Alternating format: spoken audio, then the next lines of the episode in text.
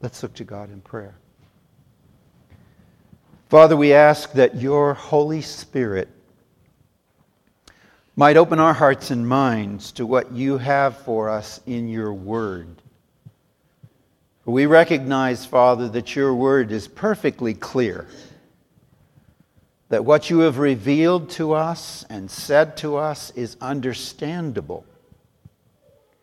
And yet, Father, we confess that we do not always understand.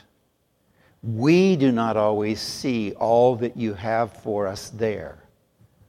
But your Spirit, the one who moved men to write these things down, to express your perfect word, that same one, he will open our hearts and minds to what you want to teach us here in this passage. So, Father, we ask for that blessing upon the word read and the word preached as well. In Jesus' name we pray. Amen. Ephesians.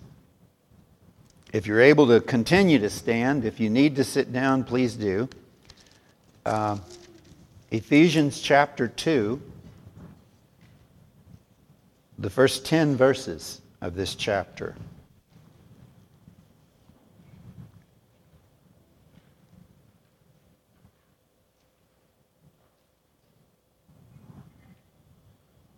Beginning with verse 1.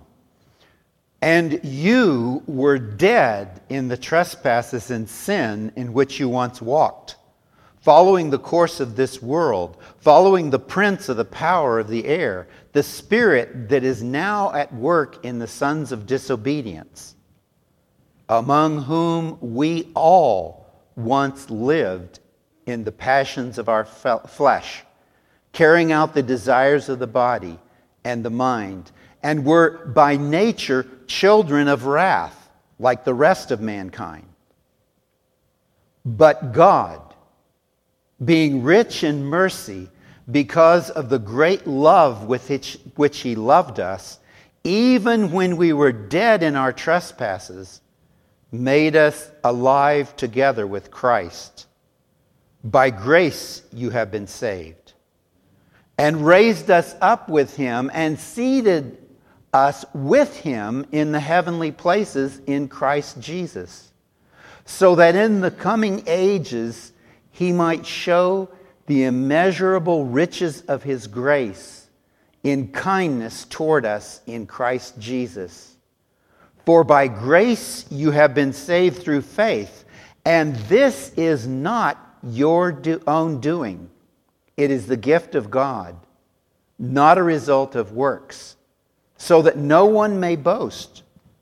For we are his workmanship created in Christ Jesus for good works that God prepared beforehand that we should walk in them.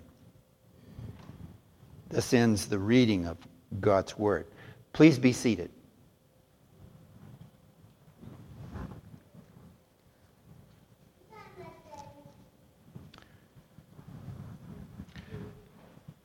As I, as I sat this morning and, and listed, listened to Pastor preaching, I thought to myself, the passage that I chose here in Ephesians, I could use the very same outline.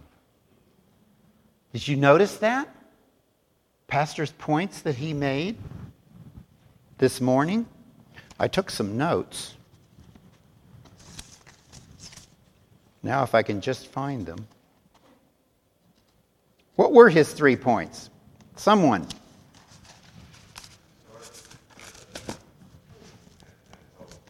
Source, purpose, and hope. Did you see them all three of them in here?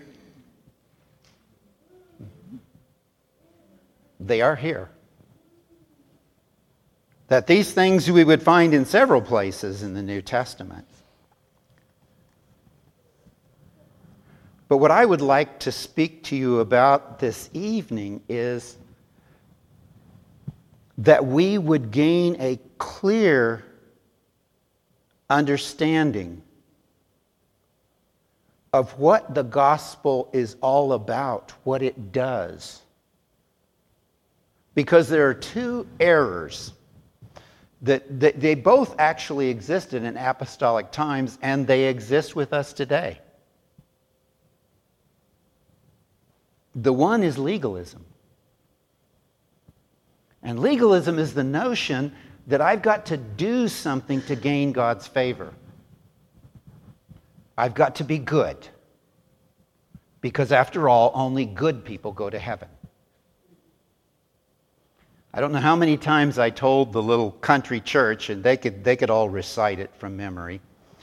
I told them that I, that I wanted to assure them that there would be no one in hell who did not deserve to be there.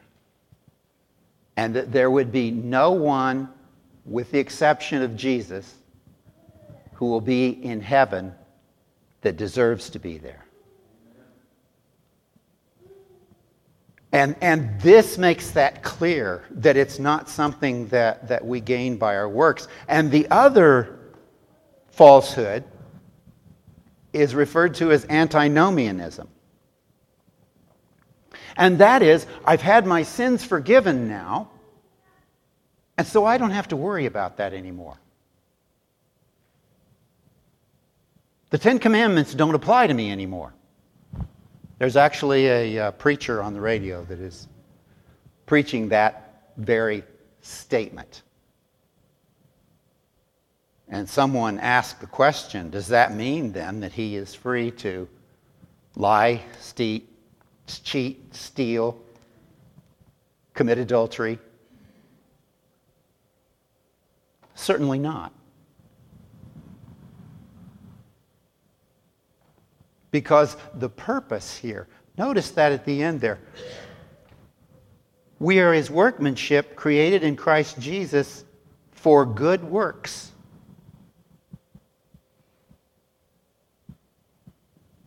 And even those good works that are referred to there, notice how Paul refers to them as God prepared beforehand that we should work in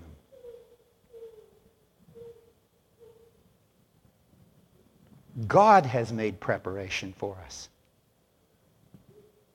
And so, just like driving down a country road in Kansas, I haven't seen so much of that around here, but there are country roads in Kansas that have these horrendous ditches on either side. I actually uh, spun out on black ice once and, and landed right side up after I'd rolled completely over in the bottom of one of those deep ditches, and I couldn't even see the road from there. But there was one of those on either side of the road. And, and, and the way of life, the way of salvation is narrow.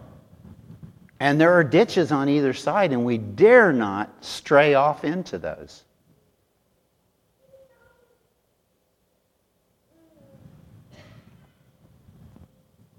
And so notice what Paul is telling the believers there in Ephesus.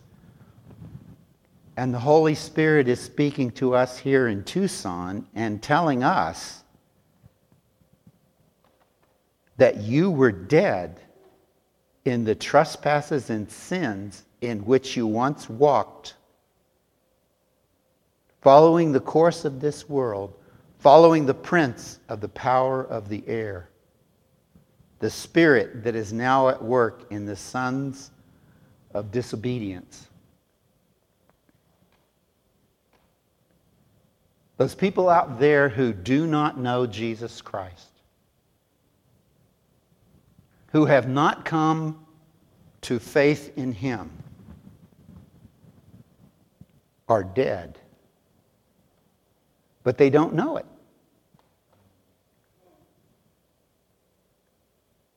They don't realize it because they're still walking around, they're still doing things. And, and some of them may even be in church and, and may be really working on being a good person and doing good things that will give them credit with God. Now, I don't know a lot about zombies.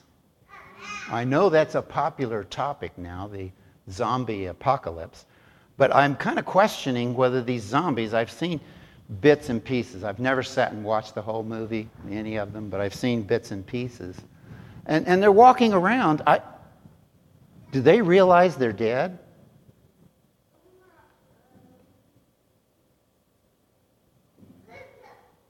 Satan so deceives us that we can imagine that we're alive when we're not.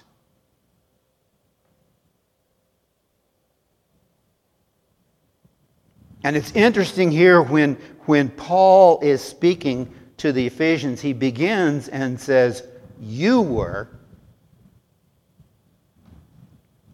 And then when he gets to verse 3, he says, Among whom we all once lived.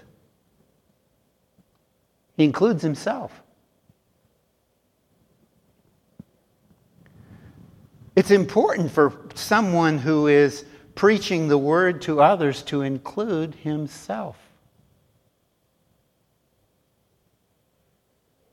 Never get the impression that when the pastor speaks to you about struggles with sin, when he speaks to you about what life is like, that he is somehow exempt from that.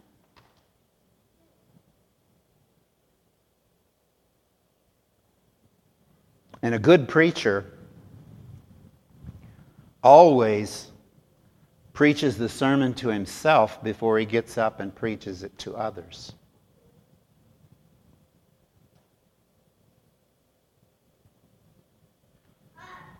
Paul is describing himself. He was a good Jewish boy. He followed the law. He did all the right things. People patted him on the back and thought he was wonderful in all the stuff that he was accomplishing.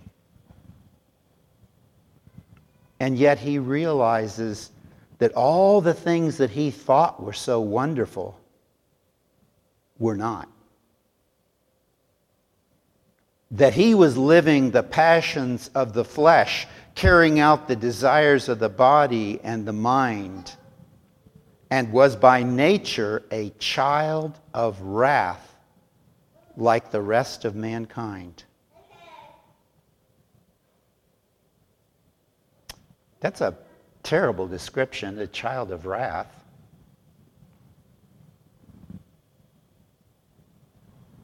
It's not necessarily describing someone who, who has a lot of wrath. We've all had experiences with children maybe some of our own or someone else's children, who can throw quite a fit and show a lot of wrath. But when, when Paul talks about being a child of wrath, he's talking about an inheritance.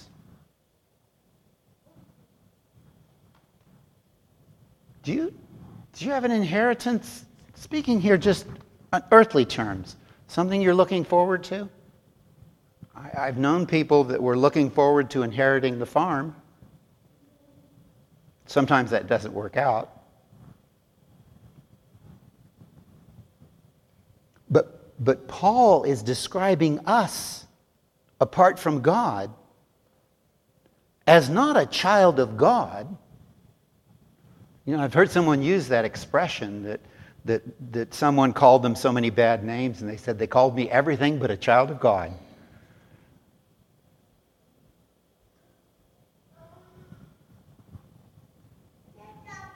We like to think as humans that we're pretty good. And it is a common notion in our culture here in America that people are basically good. And so when people look at history and they look at a man like Adolf Hitler or Mussolini or Joseph Stalin or Chairman Mao and all the evil things that these men do, they just scratch their head and they can't figure it out. But we should not be surprised at such things. We should be surprised that people do as well as they do. And that is due to the common grace of God.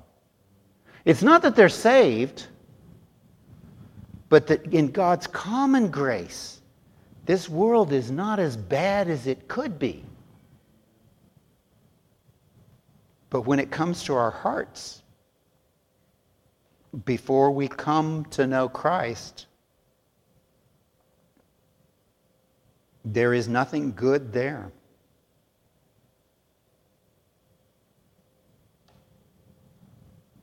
And then in verse 4, Paul tells us, but God. And that's important to realize that, that he starts with that, but God. He doesn't say, but we figured it out. And, and we were smart enough to know better.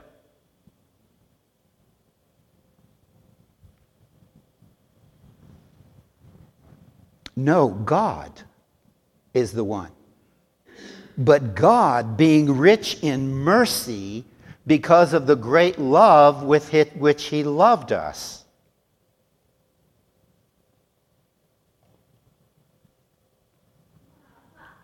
Paul doesn't go into detail about that great love here.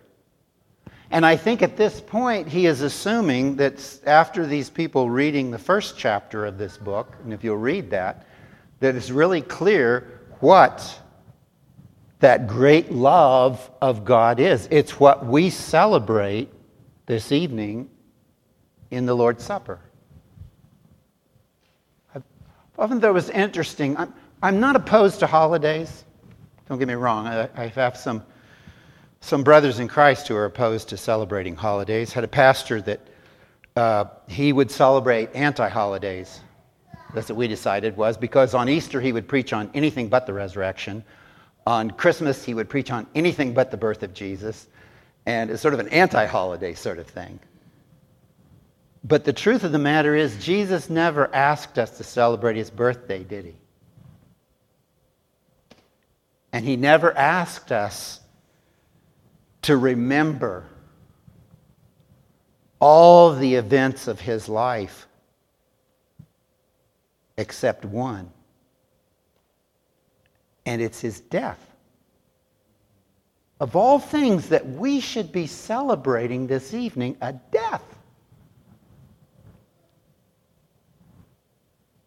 You, folks don't look like you're attending a funeral.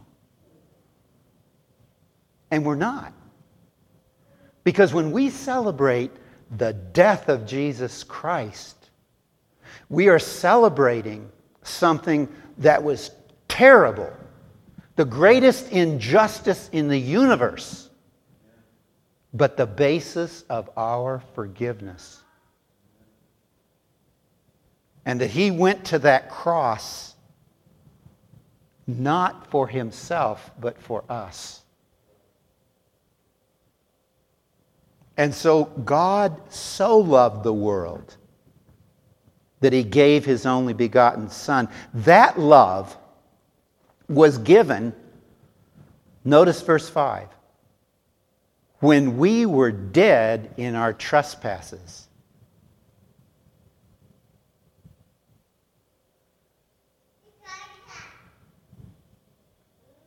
God didn't love us when we became good enough to merit that love. If, if you've lived with a parent that uh, you really questioned whether they loved you or not. I, I hope you didn't have that experience, but people do, and I've known people like that. I knew a woman that both of her parents were that way, and she couldn't stand it when uh, Father's Day and Mother's Day would come around because it wasn't something for her to celebrate. Her parents were very cruel to her. They did not show love to her, and no matter what she did, she could never gain their approval. I met a young woman who was, who was, uh, whose father was impressed with education, and this young woman had gotten herself a bachelor's degree, a master's degree, a doctorate in law, and a medical degree. And she still couldn't impress her dad.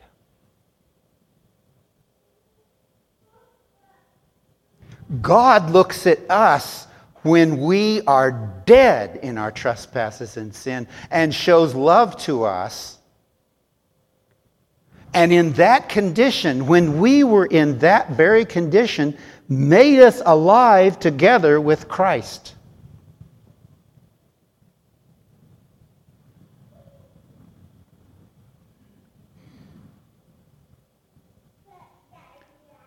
The Father made Jesus alive in the resurrection.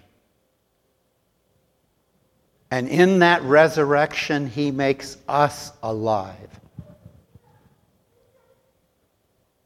Because it's by grace that you've been saved. And notice that Paul mentions that phrase twice in here. He says it more than once here that by grace you have been saved. What is grace? Grace is God's favor toward us that we did not deserve. There's two words that I think are important to keep in mind in our relationship with God. One is mercy. And mercy simply means that God did not give us what we deserved. But grace means more than that. Grace means we got the exact opposite of what we deserved, what we had earned. And he has raised us up with him, with Jesus, and seated us with him in the heavenly places in Christ Jesus. Now, that, that is a concept that the first time I read that, it really blew my mind. And every time I come back to that again, I have a hard time getting my mind fully around what that means. Because, see, as far as I can see, well, I'm standing, but, but, but you folks are seated here, and I'm standing here on earth. And, and, and to see that our position in Christ Jesus is such that we're counted as seated with Him in the heavenly places.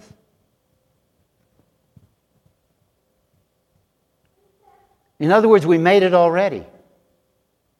We made it to glory. Not in our physical bodies. Not suggesting that at all, because I see that. You're here, I'm here. We know that. But our position with God is such that when He sees us, He sees the righteousness of Christ.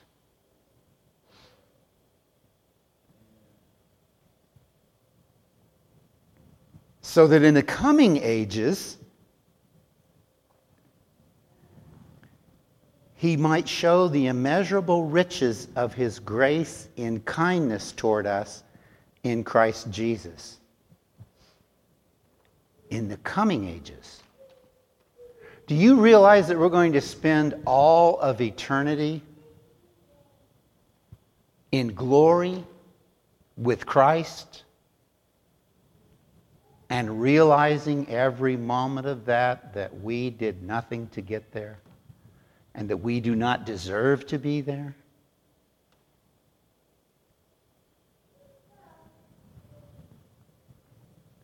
The angels in heaven wonder at all of that because there is no salvation for the fallen angels. My, my children, when they were little, one time came to me, and my two older two, and they asked me, they said, Daddy, can we pray for the devil? And I thought, why would you want to pray for the devil? If we could get him converted, there'd be a lot less sin in this world. And I explained to them that no, we can't pray for them because Jesus did not die to save the fallen angels. And Jesus did not die to save the elect angels. They've never fallen, they've never sinned. They don't know what it is to sin. And so they look at us and they see us and, and they wonder at the God that they serve. And they will be wandering through all eternity, and I believe so will we. We will never figure out why me. I don't think there's an answer to that. Because if there was an answer to why me, then it would be something in me, something about me that made me different than others.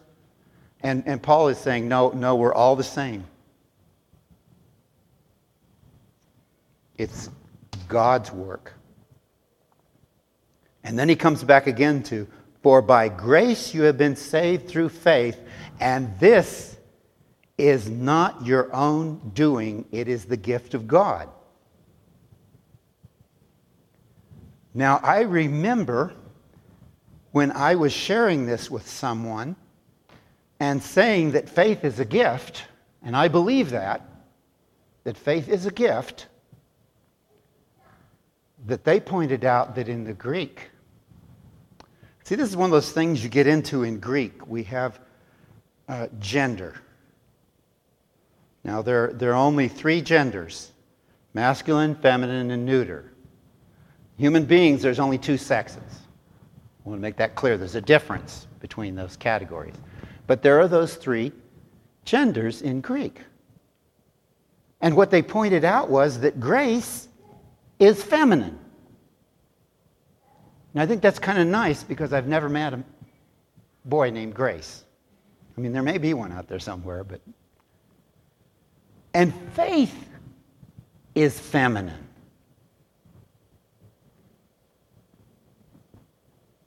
But gift, this gift, is neuter.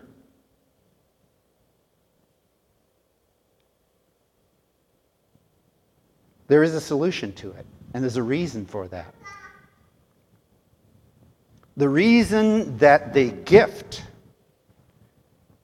of God is neuter is that it, by being neuter, includes all of what has preceded here grace, salvation, faith, all of that is included.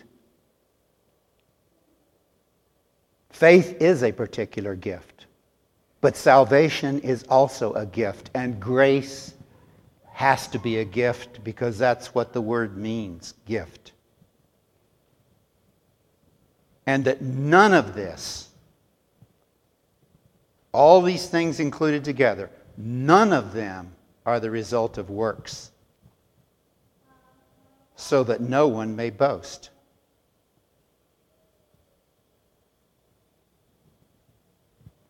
God has saved us in such a way that we cannot look at the lost world out there and say that we are better than they are or that there's no hope for them because we don't know who the elect are. I haven't figured that out yet.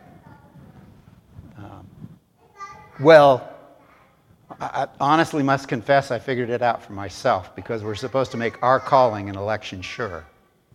And I hope you do that. If you don't have that assurance, seek it. It is a gift from God. But we don't know who the Lord will call and who will not be called. Because anyone, from our perspective, is a possible candidate. There's nothing that they're doing, there's nothing that they're thinking that excludes them from the grace of God. And should God choose, choose to draw that friend, that relative, that loved one that does not confess Christ, God can accomplish that.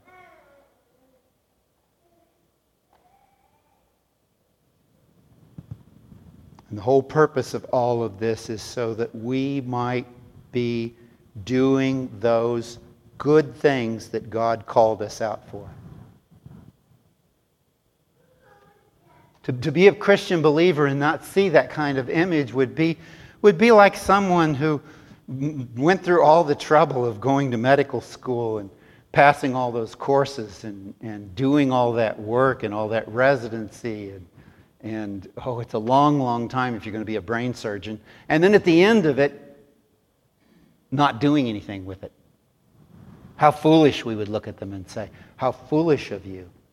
If God has redeemed you and you know that, look for the things that He has for you, not to gain His favor,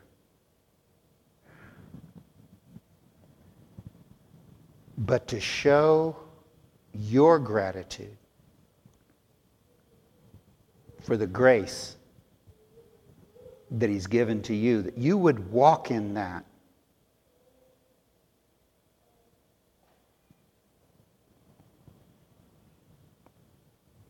Everyone in the world is either dead or alive spiritually. And the gospel comes to the dead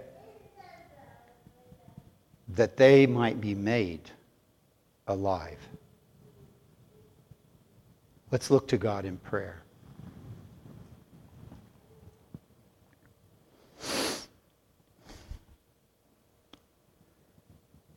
Father, we wonder at the things that you have done. When we look out upon the creation itself, we see wonders, things that we cannot understand. A universe that seems to expand forever. And here we are on this little planet where you chose to place mankind. And your creation, Adam, sinned against you. And in him we all fell. And we are by nature children of wrath.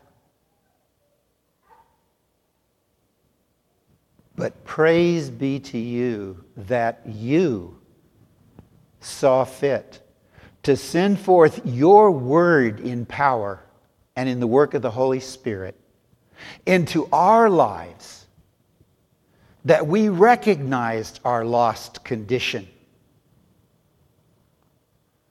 and that we came fleeing to you because you gave us faith to trust to trust in the death of Jesus Christ for our sins, to trust in his perfect obedience to your law for our justification, and to trust in his resurrection from the dead as our resurrection, both spiritual now and ultimately that physical resurrection that we will receive.